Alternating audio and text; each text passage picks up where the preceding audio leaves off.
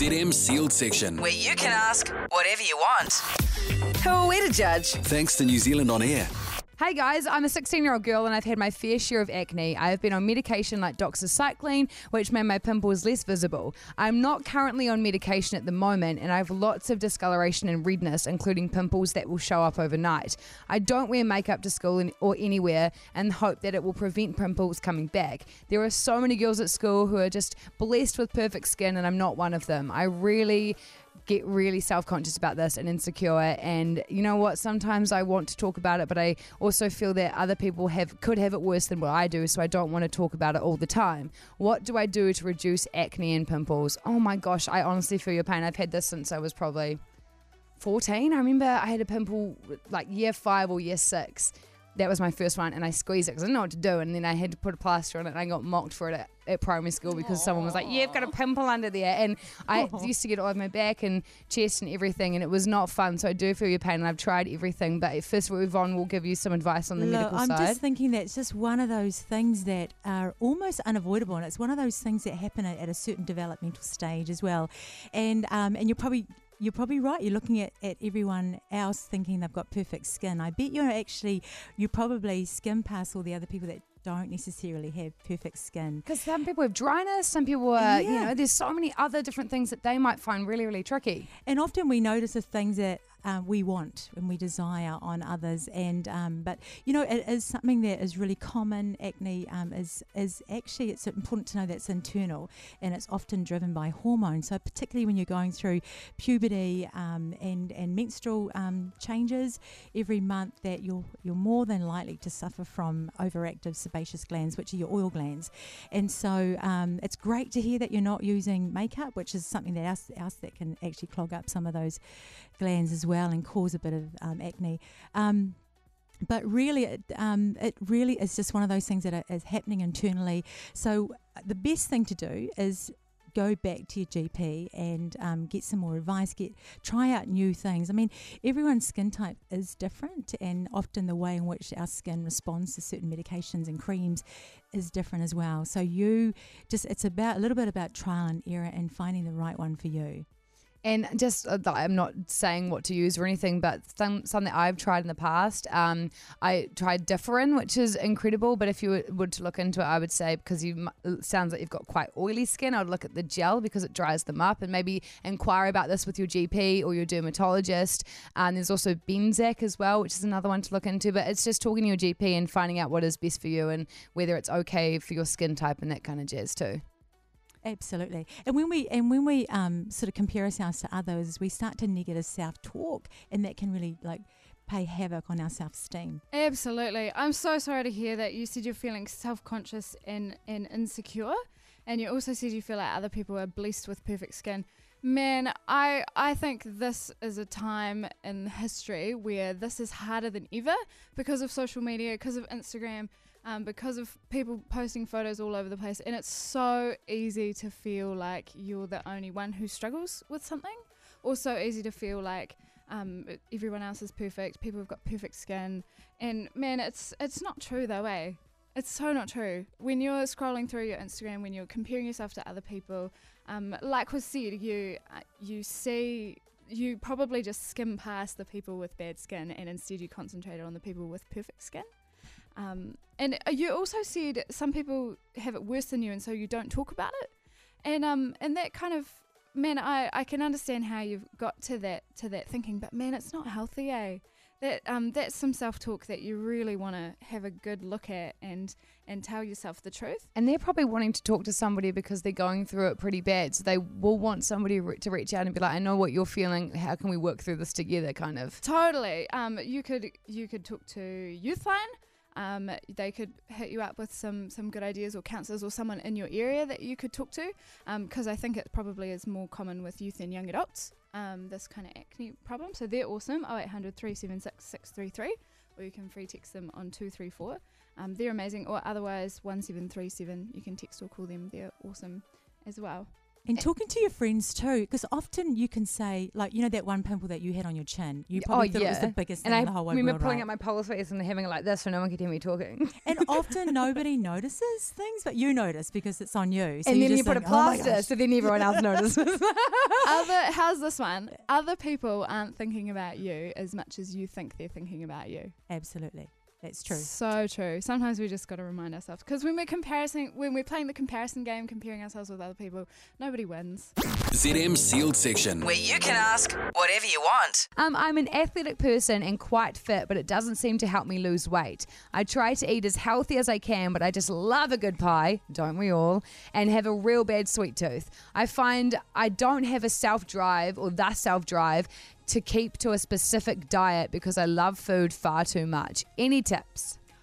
You know, I just want to say that you sound just like me. You sound like most people that I know. You know, there's nothing wrong with a good old pie and, and having a sweet tooth. And um, I'd hope that you're not beating yourself up too much.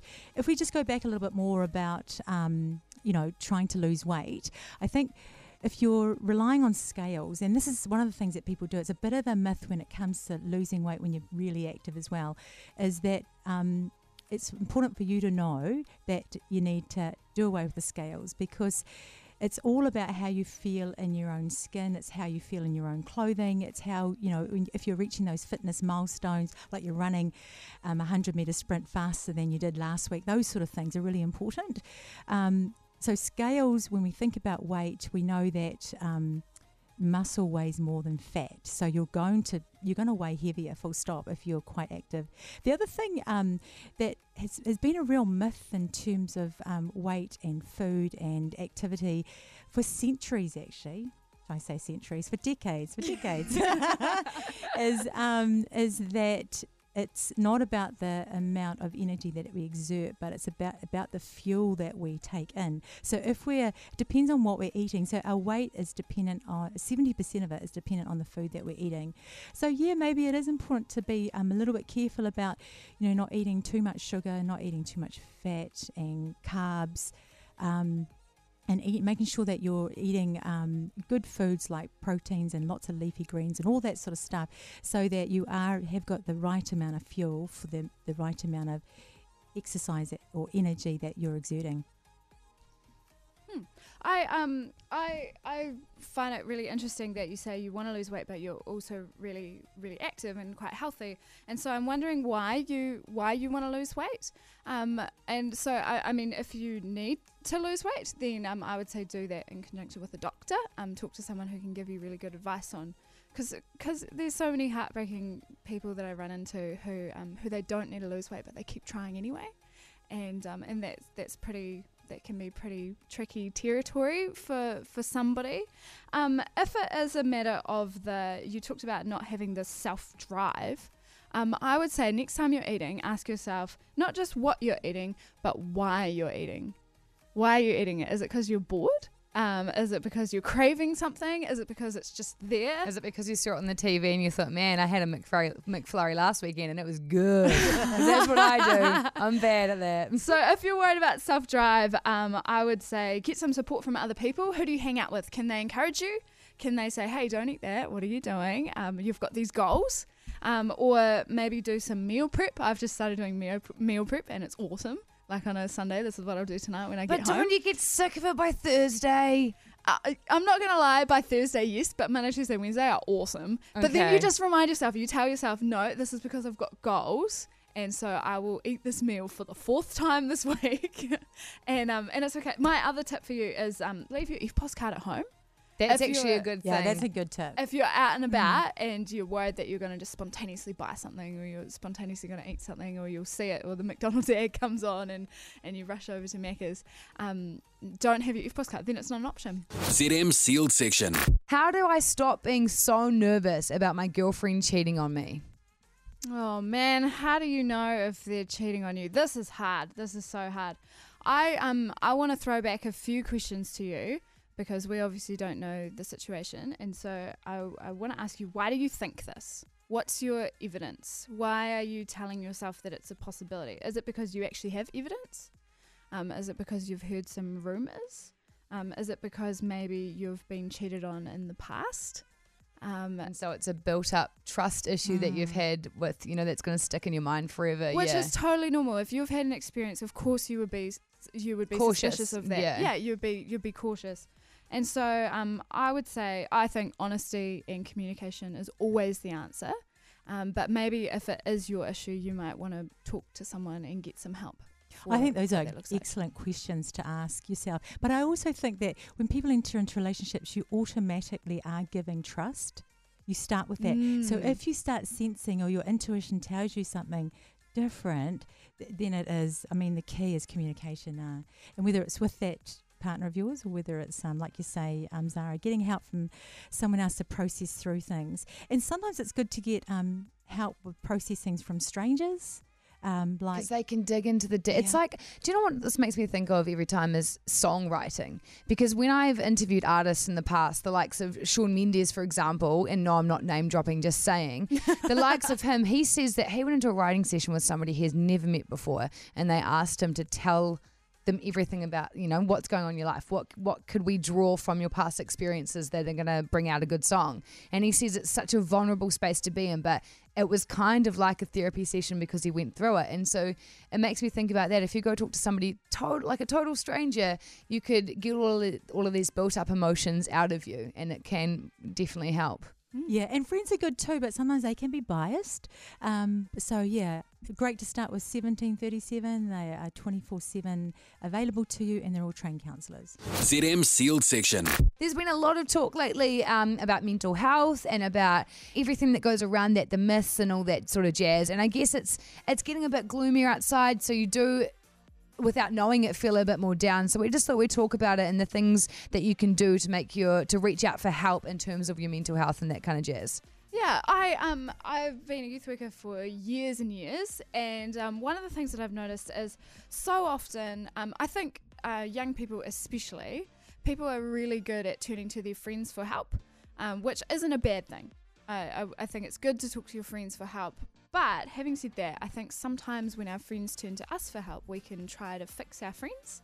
Um, or we feel like because they've confided in us, it's us that needs to solve the problem and so sometimes we kind of take matters into our into our own hands. Um, and like I said, it's not bad to talk to your friends, and it's not bad to give your friends advice. However, I think that's no replacement for professional help. Um, I think it's always good to talk to talk to an adult, someone a bit older than you, someone who you can really trust, someone with some experience, um, maybe in counselling, or someone who's a trained youth worker or a trained social worker, someone who can help you to get help. Because I think um, a good friend will keep secrets, but I think there's some secrets that we just should never keep. Sometimes we have to tell someone what's going on. Like if your friend tells you that they're going to hurt someone else, you've got to get someone else involved. Or if your friend tells you that they're getting hurt, then someone needs to be informed. Or if their friend tells you that they're thinking about hurting themselves in some way. That's too big for you as a friend to carry. You need to get some professional help. Talk to someone. Talk to your parents, talk to a teacher, talk to a counsellor. Um, we, we keep telling you these free numbers. Um, so 1737 is an amazing resource. You can text or call them. They're free 24 hours a day. Also, Youthline is another great resource. And um, you were just saying Youthline you can do face to face as well. Yeah, they offer face to face free counselling. So it's really about just giving um, their call centre a, a ring and um, finding out where you can be seen. So I know they have, um, they're up and down the country, Youthline, and they have pockets of um, free counsellors all over the place. Hey, I was thinking of another place that you could um, seek help, and that's online. So there's a there's a website um, called D. Ask- yeah, it's called Aunty Dee www.auntydee.co.nz, and um, it's a, it's a really cool um, sort of tool and it's um, based on cogn- cognitive behavior therapy. And so what it does is it just helps you solve your problem so Aunty Dee does not have the answers but it helps probe your thoughts around your own solutions. So often you know when we have our own problems uh, we often do also have our own solutions. It's just about how we process getting there. And sometimes counsellors over the phone can help um, face-to-face counselling can help too. But if you're um, a bit of a techno um, I was going to say Techno savvy. techno savvy. That's it. Yeah, all these and digital natives uh, of this of this kind of decade. Um, then you know, Aunty Dee might work for you. And I think the reason why we've given you so many options is because not not one person is going to be right for you, if you know what I mean. Like if you go to one um, helpline or one counselor and they they don't quite give you the right advice that you were going in for, they don't quite help you in the right way. Don't stop there because if you go to somebody else and that doesn't work, then you've got to keep on trying because the more people that you go to, the more chance you have of finding that person that you're going to connect with. It's going to bring out those thoughts that are in your head and, um, you know, help you resolve them and help you think about why you're feeling that way. So I think if you just keep on trying, keep on finding the right counselor for you, that is a huge thing. Don't give up after the first one because, I mean, not everybody gets along with everybody, and it's the same in the counselor world too. ZM Sealed Section. Where you can ask whatever you want.